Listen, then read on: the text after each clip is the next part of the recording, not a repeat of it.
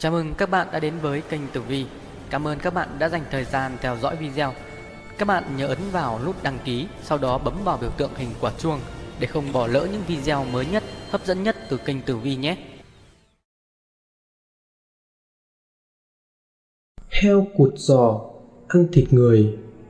Kính thưa quý vị và các bạn, chúng ta thường được nghe rất nhiều những câu chuyện được dân gian lưu truyền lại, những câu chuyện mang đậm tính chất tâm linh về các con vật, đặc biệt là về con heo hay còn được gọi là con lợn. Con lợn là con vật rất gần gũi với những người nông dân, nó mang lại nguồn thu nhập ổn định cho những người nông dân nghèo khó. Nhưng những câu chuyện tâm linh về con vật nuôi này cũng khiến cho rất nhiều người phải giật mình. Và ngày hôm nay, kênh Tử Vi xin giới thiệu với các bạn một câu chuyện tâm linh có thật về một con heo với tựa đề Heo cụt giò ăn thịt người. Xin mời các bạn cùng nhau lắng nghe câu chuyện tâm linh có thật được mang tên Heo cụt giò ăn thịt người qua giọng đọc của kênh Tử Vi, nguồn chuyện ma có thật. Cuộc sống thường ngày vẫn diễn ra ở cái làng quê nghèo ven sông ấy, nó vẫn cứ bình yên nhộn nhịp như thường ngày.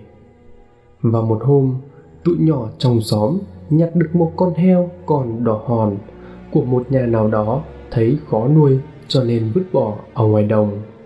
Chúng đem về nghịch, lấy que gảy qua gảy lại như chơi đánh khang, khiến cho con vật tội nghiệp ấy cứ phải co rúm lại để tránh các vết thương ngang dọc, mỗi lúc một hằn lên lớp da mỏng dính. Bà Tám thấy bọn trẻ con đang túm năm tụm ba hao hứng chơi trò chơi mới lạ, bà liền tò mò bước tới gần để xem. Bà thấy con vật quặt quẹo giơ giấy nằm run rẩy dưới đất, bà liền hét lên giận dữ: "Tụi mày ác nhân ác đức vừa phải thôi chứ, con chó con ấy, nó có tội tình gì mà chúng mày hè nhau đánh chết nó vậy?"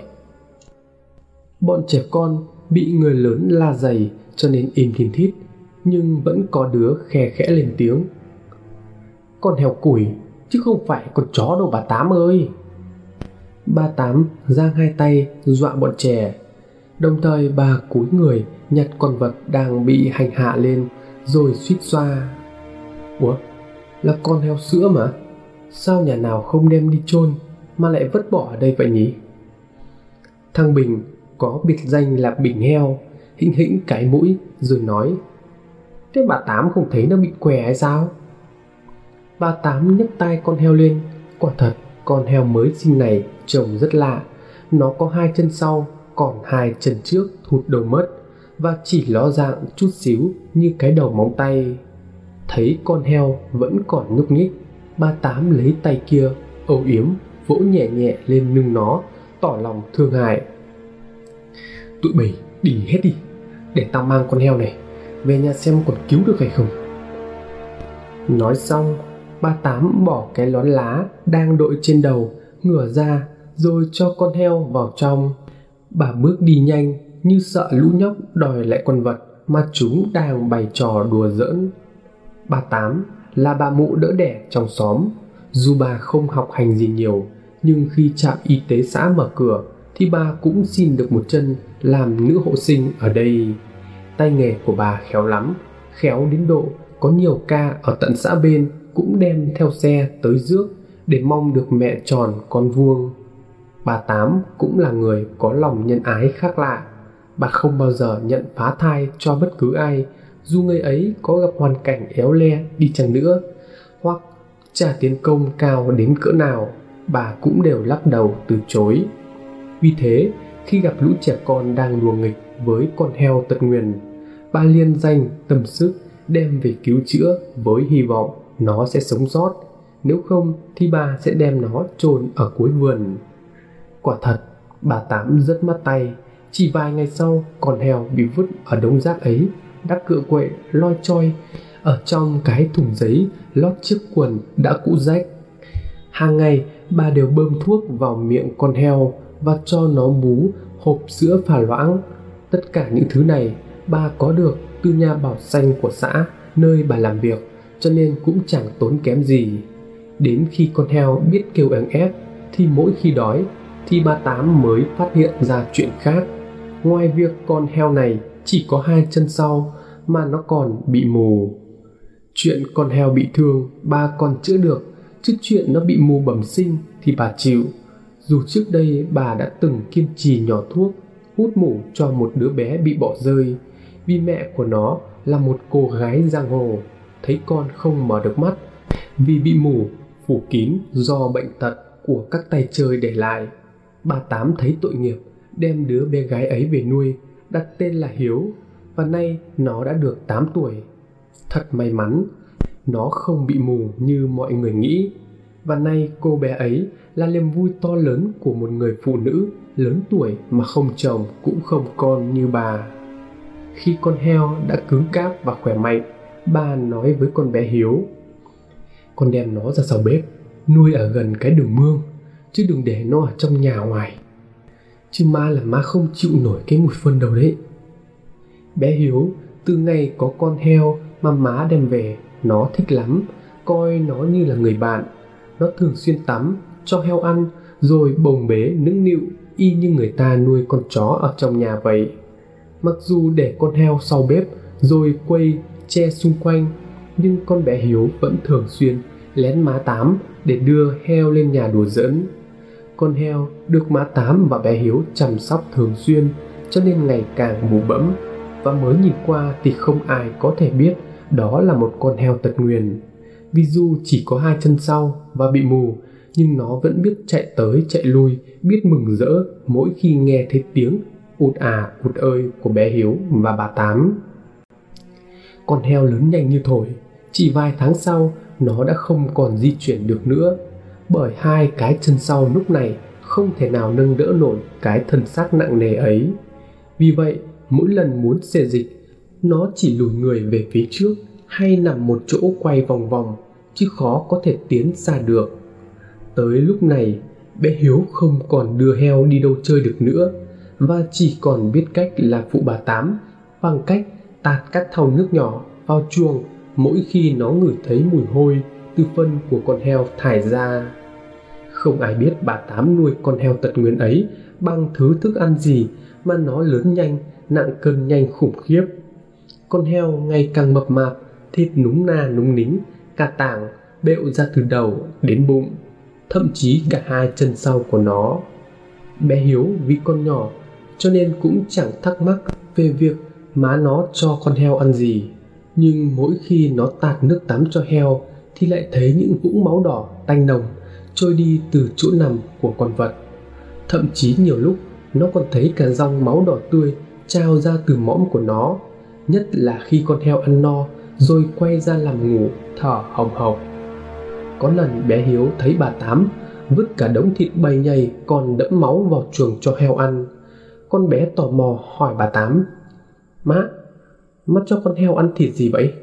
Sao má không nấu trộn với cám cho nó ăn?"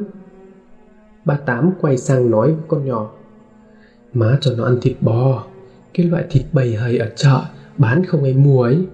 Họ để rẻ cho má nên má mua về cho nó ăn. Con thấy không, nó ưa ăn cái loại thịt này lắm. Cám với rau ấy mà con trộn lên ở máng ấy, con thấy có lúc nào nó chịu ăn đâu."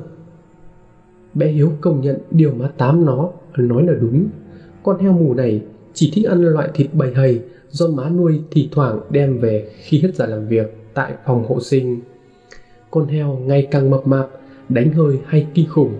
Khi bé Hiếu dội nước tắm thì nó nằm yên không cựa quậy, nhưng khi má Tám đem bịch thịt mặc dù chưa tới chuồng thì nó đã hích hích cái mũi và rít lên những tiếng ùn ỉn để chờ đón món ăn khoái khẩu mà bà Tám đã cho nó ăn quen từ hồi còn thôi bú sữa. Hôm nào không có món này thì nó nằm ủ rũ như heo bị bệnh, trông đến phát dầu. Năm ấy, bà Tám thấy con heo đã nặng cả gần tạ, liền nghĩ tới việc phải bán nó cho mấy ông hàng thịt ở chợ xã để có thêm tiền tiêu Tết. Đã có 2 tay đến trả giá, nhưng nó chê con heo mù này què và mỡ nhiều cho nên đòi bà giảm giá. Bà Tám không chịu, vì thực sự giá mỡ, giá thịt lúc này cũng đang ngang nhau. Còn chuyện heo bị mù hay thiếu mất 2 chân trước thì cũng chẳng ăn nhầm gì tới việc xả thịt. Gần đến Tết, các tay săn lùng heo lại xuất hiện trong vùng nhiều hơn. Bà Tám biết vậy nên chẳng dại gì mà phải bán ngay cho những tay trả giá rẻ này. Chính vì thái độ không nôn nóng, tỏ ra chưa cần bán, cho nên giá của con heo tật nguyền này càng được nâng cao, và cho đến lúc bà muốn gọi người ta trả giá cao nhất đến thì lại xảy ra chuyện.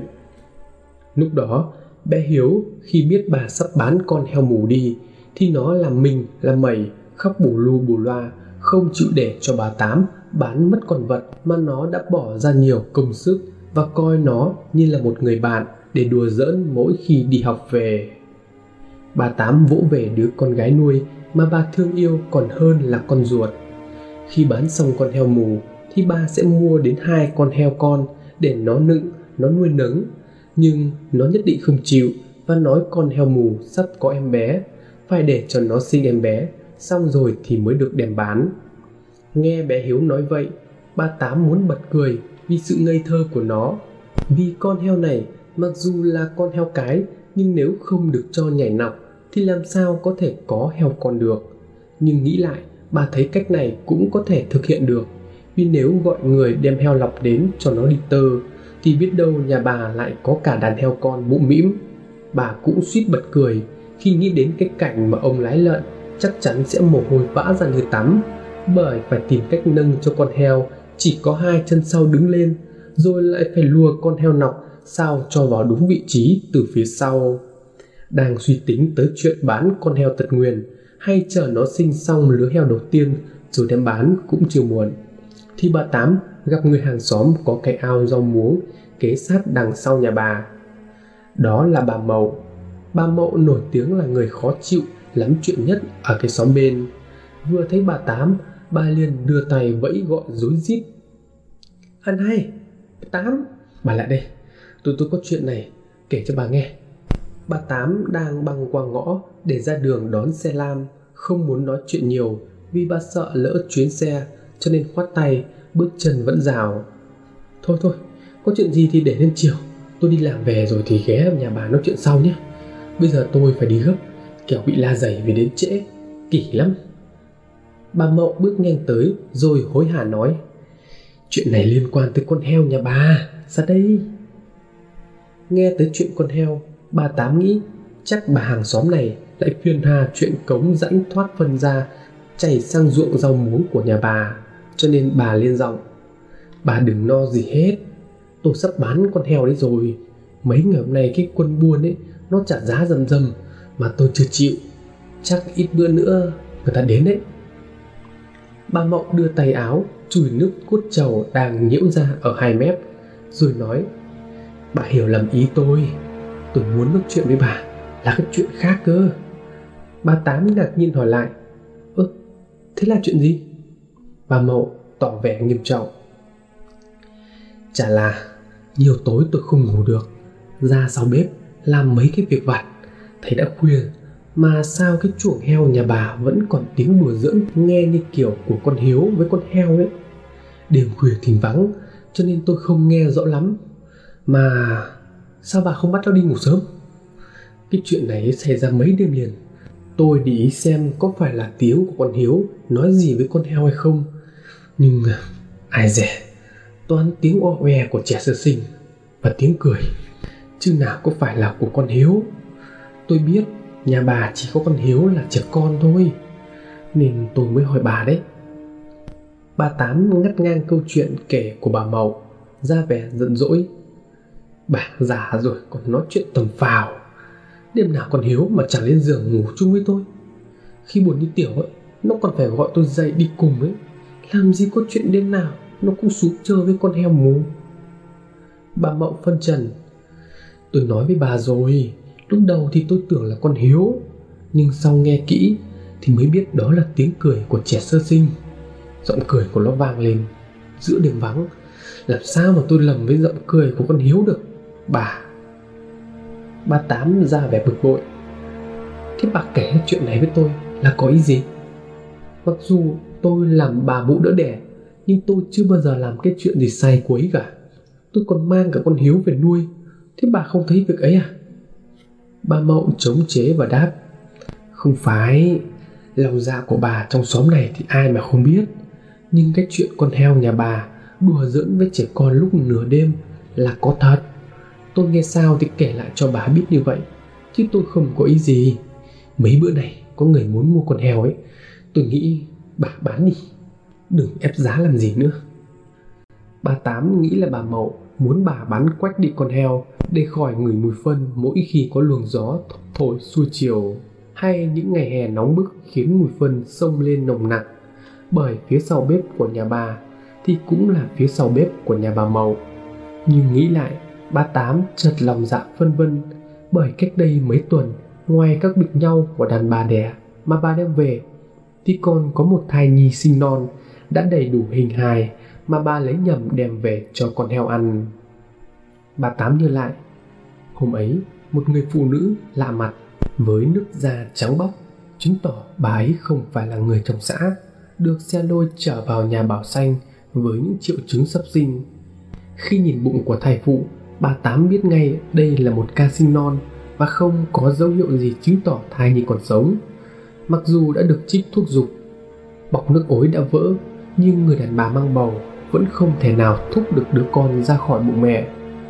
Thai phụ mồ hôi vã ra như tắm, bờ môi nứt nẻ khô rang, sức khỏe đang cạn dần vì lo sợ và gắng sức làm theo những phương pháp dặn của bà Tám. Thấy nguy cơ có thể dẫn tới việc chết cả mẹ lẫn con, bà Tám cùng người y tá ở nhà Bảo Xanh đã tính tới chuyện kêu xe lam chở người đàn bà này lên phòng xanh trên huyện, vì ở đó có các bác sĩ có thể làm một ca mổ cứu vãn sinh mạng của thai phụ. Nhưng nghĩ tới quãng đường xa xôi và chắc chắn rằng người đàn bà này sẽ chết trên đường đi, cho nên bà Tám đánh liều nói với cô y tá: Chị trích cho bà ấy một mũi thuốc khỏe để tôi cố lấy cái thai ra. Nói rồi, bà Tám đẩy hai chân của người thai phụ rộng ra thêm một chút, lột bỏ đôi găng tay cao su, rồi thọc tay sâu vào bên trong âm đạo. Bà luồn tay qua cổ dạ con, cầm được đầu thai nhi, thấy nó vẫn đang nằm ngửa và chưa chuyển sấp trước khi ra khỏi lòng mẹ như các vụ đỡ đẻ bình thường.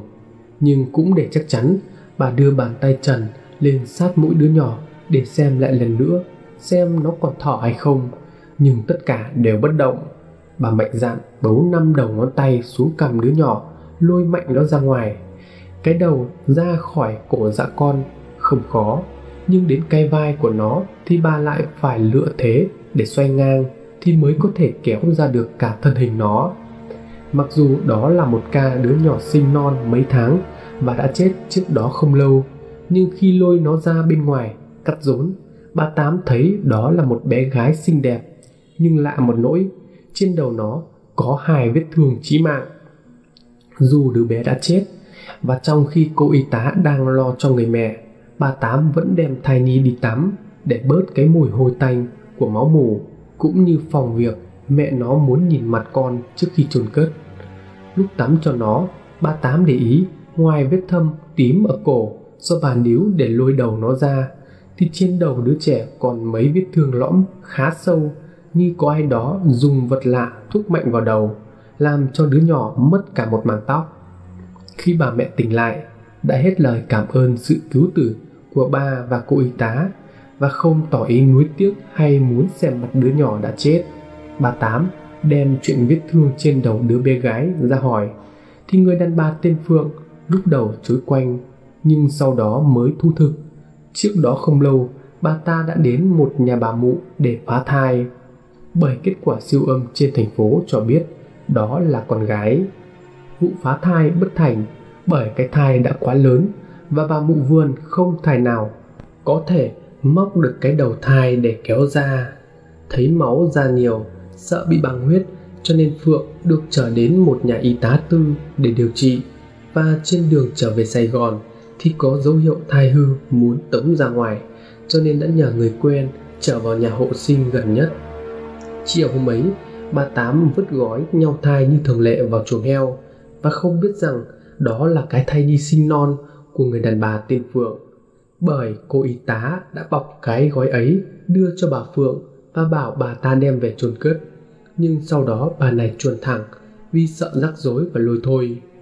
Hôm sau đi làm, cô y tá đã nói cho bà biết Vụ lấy nhầm cái bao, vì cái bao nhau đó vẫn còn cái bao đựng đứa nhỏ thì bà Tám đã lấy, cầm về cho heo ăn.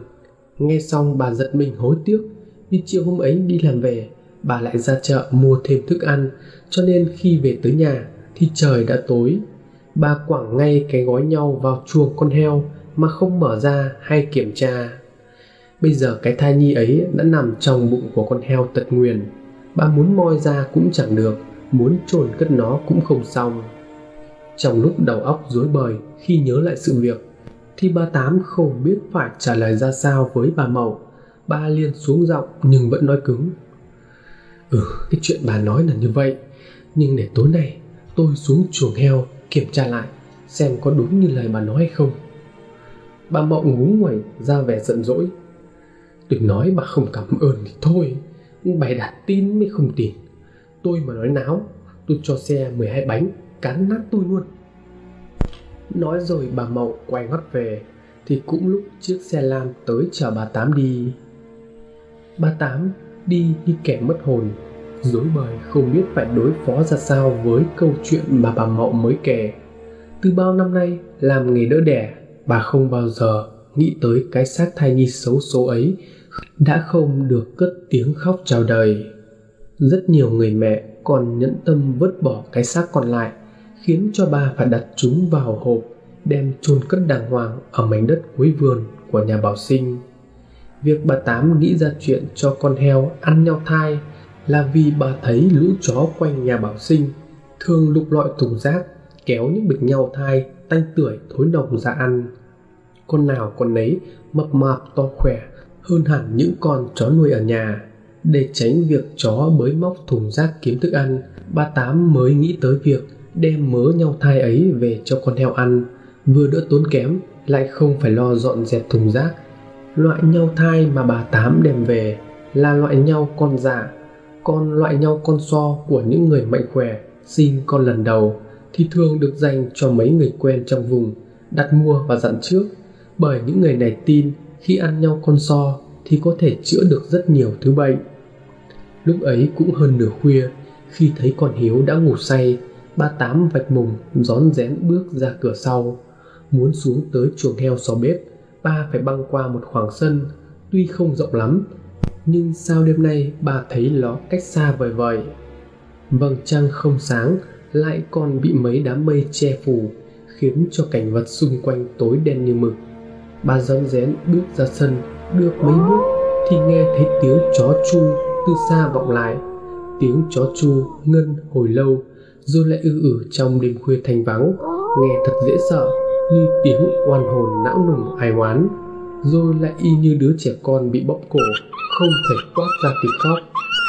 Dân miền quê mỗi lần nghe thấy tiếng chó sủa vu vơ thì lại dù gì với nhau rằng đó là tiếng chó sủa ma, và những đứa trẻ con khó ngủ thường bị cha mẹ đem tiếng chó sủa ban đêm ấy ra mà dọa nạt. Bà Tám dù không tin những chuyện ấy, nhưng sao lúc này bà cũng thấy sợ sợ, muốn chùn chân bước lại vào nhà. Nhưng đúng lúc ấy những bụi cây xung quanh nhà bà bỗng xào xạc như ai đó đang luồn lách lướt đi trên lá để đến cái chuồng heo ở cuối bếp. Bà Tám đứng sững người nhìn theo, bà bỗng cảm thấy ớn lạnh khi nghe thấy tiếng con heo tật nguyền trong chuồng đang kêu lên ống ọc, rồi hí hí mừng rỡ y hệt như những khi bà mang món nhau thai mà nó ưa thích. Những tiếng động ở dưới chuồng heo mỗi lúc một nhiều, y như có người đang đùa giỡn với con heo.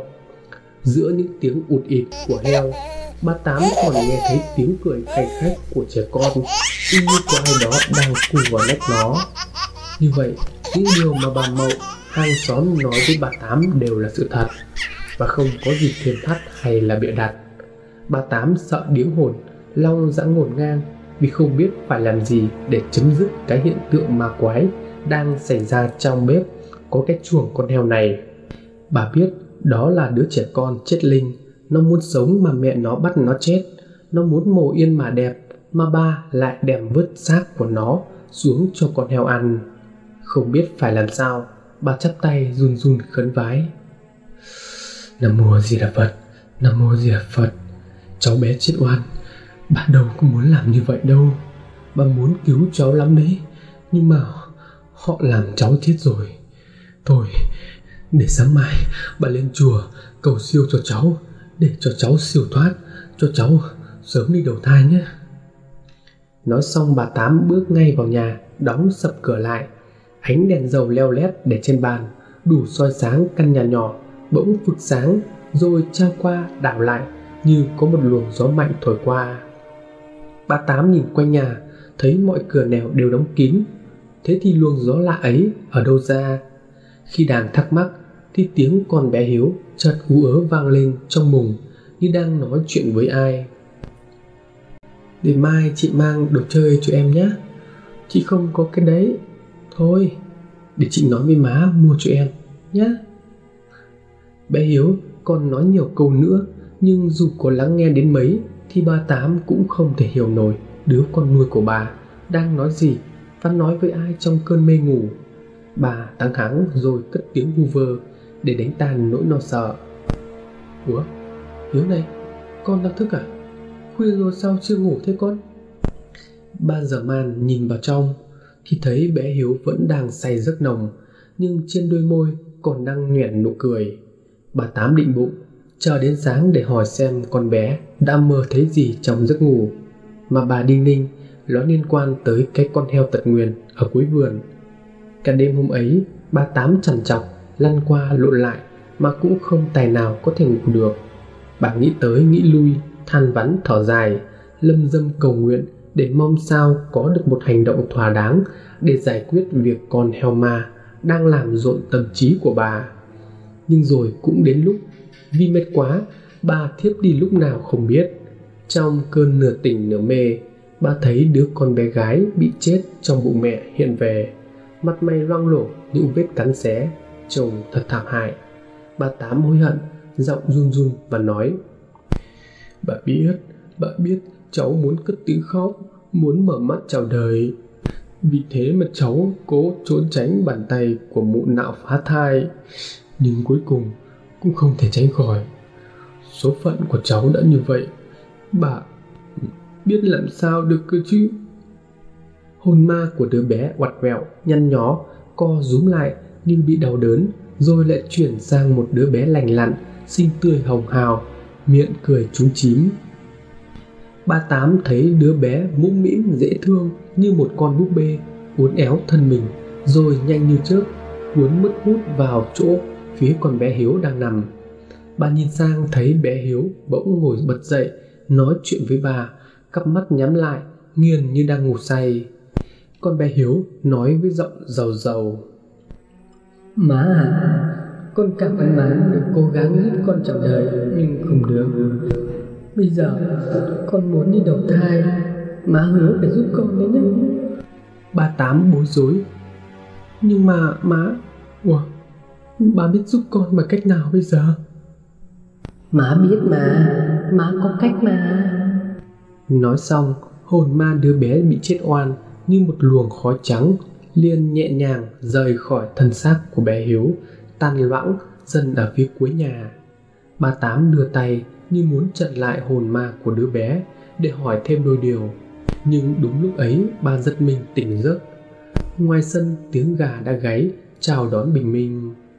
Bà Tám biết mình vừa trải qua một giấc mơ, nhưng là những sự việc hoàn toàn có liên quan tới chuyện con heo đã ăn thịt người mà bà đang nuôi ở đằng sau nhà. Nghĩ tới nghĩ lui, vò đầu bứt tóc mãi, bà Tám cũng không tài nào nghĩ ra cách để giúp đứa trẻ sơ sinh trong mộng sớm được đầu thai, và bà có thể thoát khỏi cảnh giam giữ một linh hồn bé nhỏ. Đúng lúc ấy bé Hiếu thức giấc, nhìn bà Tám ngồi bó đầu ở đầu giường. Nó lên tiếng hỏi: Ủa, nay má dậy sớm vậy? Hôm nay má có đi làm không? Bà Tám nhớ lại bé Hiếu nói chuyện làm nhảm trong giấc ngủ đêm qua, cho nên hỏi ngay: Thế tối qua con nằm mơ thấy cái gì mà hứa này hứa nọ với ai thế? Bé Hiếu đưa tay dụi mắt, đưa lên gãi đầu, tỏ vẻ bối rối. Con mơ, không có chuyện gì đâu. Không có chuyện gì, mà sao má thấy con nói nhiều lắm? Con muốn giấu má điều gì phải không? Bé Hiếu xua tay liên tục nói: Con đâu dám giấu. Chả là con mơ thấy một em bé ở dưới chuồng heo, muốn có đồ chơi, cho nên con hứa đem xuống cho nó chơi. Rồi nó còn nói nó không có quần áo, ở dưới lạnh lắm, con thấy nó phải chui nằm dưới bụng con heo để đỡ lạnh. Con chỉ hứa cho nó đồ chơi, con quần áo thì con nói là không được, vì nhà mình còn nghèo, lấy đâu ra quần áo mà cho nó. Ba Hiếu chăm chú rồi hỏi thêm, thế con thấy đứa bé ấy là trai hay gái? Nó là con gái má ơi, nó dễ thương mà con thấy nó cứ đưa hai tay lên đầu.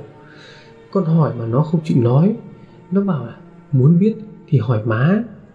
Con cũng nghĩ là chuyện này chỉ trong giấc mơ, thì má biết làm sao được mà hỏi. Bà Tám quay sang ôm bé Hiếu vào lòng, vỗ về rồi nói, chuyện con mơ là thật, con bé ấy chết oan, cho nên muốn má con mình giúp nó đấy. Rồi bà Tám kể lại chuyện đầu đuôi cho bé Hiếu nghe. Bé Hiếu nghe xong liền nói, nếu vậy chiều nay đi học về con sẽ đem đồ chơi xuống chuồng con heo để cho em bé ấy. Thế má có quần áo cũ nào của con để cho nó mặc không? Bà Tám vui vẻ nói với đứa con nuôi, nó còn bé lắm, chưa mặc được đồ người lớn đâu. Để má lên nhà Bảo Xanh xem có bộ quần áo nào người ta bỏ quên lại, thì chiều má sẽ đem về đốt cho nó. Bé Hiếu dễ này, tại sao lại đốt? Sao má không để nguyên vậy cho nó? Bà Tám giải thích, đó là cách gửi nhanh nhất đó con. Thế con không thấy người ta đốt vàng mã à? Mình đốt thứ gì thì người chết sẽ nhận được thứ đó. Cái con bé mà con mơ ấy, nó cần quần áo thì con phải đốt quần áo, cần đồ chơi thì con phải đốt đồ chơi chứ. Và ngay chiều hôm đó, bà Tám xin về nhà sớm hơn thường lệ. Bà muốn làm một việc, nhưng bà không muốn con bé Hiếu chứng kiến, vì giờ này nó vẫn đang ở trường học. Bà lặng lẽ đi xuống bếp, mở cái bọc nhau thai, quẳng ngay vào máng lợn. Nhưng con heo ma hình như tiên đoán được việc mà bà Tám sắp làm, cho nên nó vẫn nằm im mà rên rỉ như van xin tha mạng, chứ không lộ vẻ vui mừng trộn rộn như những lần được ăn món khoái khẩu. Bà Tám mở cái túi xách luôn mang theo bên mình, rồi rút cái ống bơm đã có đầy thuốc, lắp cái kim chích vào. Đây là liều thuốc độc cực mạnh mà bà đã tự pha chế, trong đó có cả thuốc chuột lẫn morphine, là chất để nhà thương dùng để giữ cho xác chết lâu phân hủy. Hai chất này trộn với nhau biến thành một thứ độc dược, làm tê liệt hết các bộ phận có chức năng đem đến sự sống, khiến cho con vật bị chích sẽ ngừng thở trong vài phút. Bà Tám tiến lại gần con heo tật nguyền, rồi buồn bã chép miệng, tao phải hóa kiếp cho mày, để đứa bé chết oan kia được đi đầu thai. Chỗ này không phải là chỗ để nó trú ẩn, nó phải đến một chỗ sạch sẽ và ấm êm khác. Nói xong, bà Tám phóng ngập cái mũi kim to dài đến 3 đốt ngón tay vào đùi của con heo đang nằm bẹp dưới đất. Con vật chắc đã biết đến giờ hóa kiếp, cho nên nó không có bất cứ cử chỉ kháng cự nào ngoài việc các thớ thịt run lên bần bật khi độc dược bắt đầu có tác dụng. Nó há mõm thở hồng hộc như thiếu dưỡng khí. Bà Tám đứng nhìn cho đến khi con heo bất động, toàn thân tím dần vì chất độc. Khi bé Hiếu tan học, nó nhanh chân chạy về đem xuống chuồng heo mấy cái món đồ chơi mà nó vừa lấy lại từ mấy đứa bạn học chung lớp. Nhưng khi gần tới chuồng heo, nó ngạc nhiên vì không thấy con heo ùn ỉn reo lên những tiếng mừng như thường lệ, mà thay vào đó là một sự im lặng. Nhìn vào trong chuồng, nó thấy con heo nằm bẹp dí, da thịt đã đổi màu. Nó hoảng hốt vứt tung mấy thứ đang cầm trên tay, chạy lên nhà và kêu, mẹ ơi, mẹ ơi, mẹ ơi, xuống đi mà xem. Bà Tám giả bộ như đang mệt nhọc, để cho má nhắm mắt một chút. Thế có chuyện gì? Con Hiếu đưa cả hai tay rung mạnh cái đầu võng nơi bà Tám đang nằm đong đưa ở góc nhà, nói với giọng hối thúc, má xuống ngay, xuống bếp đi, con heo nhà mình đang nằm im không cục cựa, chắc là nó chết rồi má ơi.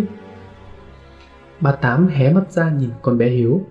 Bà thấy nó không có chút nghi ngờ về việc bà đã chích thuốc độc cho con heo, cho nên bà vội vàng choàng dậy, một tay líu lấy cây võng, hai chân xỏ nhanh vào đuôi guốc để gần bên, rồi lên giọng đầy vẻ lo sợ, Trời ơi, thế con nói thiệt không? Con heo đang khỏe mạnh mà. Con đi tìm má xuống đây nhanh lên. Hai mẹ con mình xuống chuồng heo. Tới nơi, bà Tám giả bộ lật đật và cuống cuồng vì thấy con heo nằm rũ. Bà nhìn tới nhìn lui, lấy tay đập bộp bộp vào xác con heo và nói với bé Hiếu: Con heo nhà mình chết rồi con ạ. Không biết ai cho nó ăn cái gì, hay nó bị trúng gió. Chắc nó chết lâu rồi, làm sao mà bán được cho ai nữa đây. Bé Hiếu đi nhặt mấy món đồ chơi vứt vương vãi gần chuồng heo, rồi rơm rớm nước mắt: Mấy thứ này giờ cũng gửi cho ai được bây giờ. Bà Tám tiến lại gần con, vuốt tóc an ủi: Thôi con đưa đi cho má, má đem chôn cùng mấy con heo thì em bé chắc chắn sẽ nhận được. Đừng buồn nữa, mai mốt má sẽ mua cho hai con heo con, lúc ấy tha hồ mà chơi. Chứ con heo này to quá, nó chẳng có mắt để nhìn, chẳng có mắt để biết còn là ai nữa đâu. Sáng hôm sau, bà Tám nhờ người quen đến đào một cái hố bên cạnh cái bếp, nói là để có chỗ thoát nước khi trời mưa. Nhưng khi người hàng xóm vừa đi khỏi thì ba và bé Hiếu dùng hết sức lực để kéo con heo tật nguyền xuống cái lỗ. Trong khi bà Tám chuẩn bị lấp đất thì bé Hiếu vội quẳng xuống mấy món đồ chơi mà nó từng ưa thích. Bà Tám cũng vứt xuống đó hai bộ quần áo trẻ con mới tinh mà bà đem từ chỗ làm về. Đắp đất xong, bà Tám đốt mấy cây nhang, khấn vái lâm dâm, đem cắm lên mô đất. Bà nói với bé Hiếu: Má tin là em bé bị chết oan, sẽ đi đầu thai, vì chỗ trú ngụ của nó nơi con heo tật nguyền này đã không còn nữa rồi. Cả đêm hôm ấy, dù thao thức đến sáng không tài nào ngủ được, bà Tám để ý bà cũng không nghe thấy có tiếng động tĩnh gì ở phía chuồng heo. Con đứa bé thai nhi kia cũng chẳng thấy hiện về nữa. Câu chuyện kết thúc. Các bạn đã được lắng nghe video Heo cụt giò ăn thịt người của kênh Tử Vi. Nếu các bạn thấy video hay và hữu ích, hãy chia sẻ để ủng hộ cho kênh Tử Vi.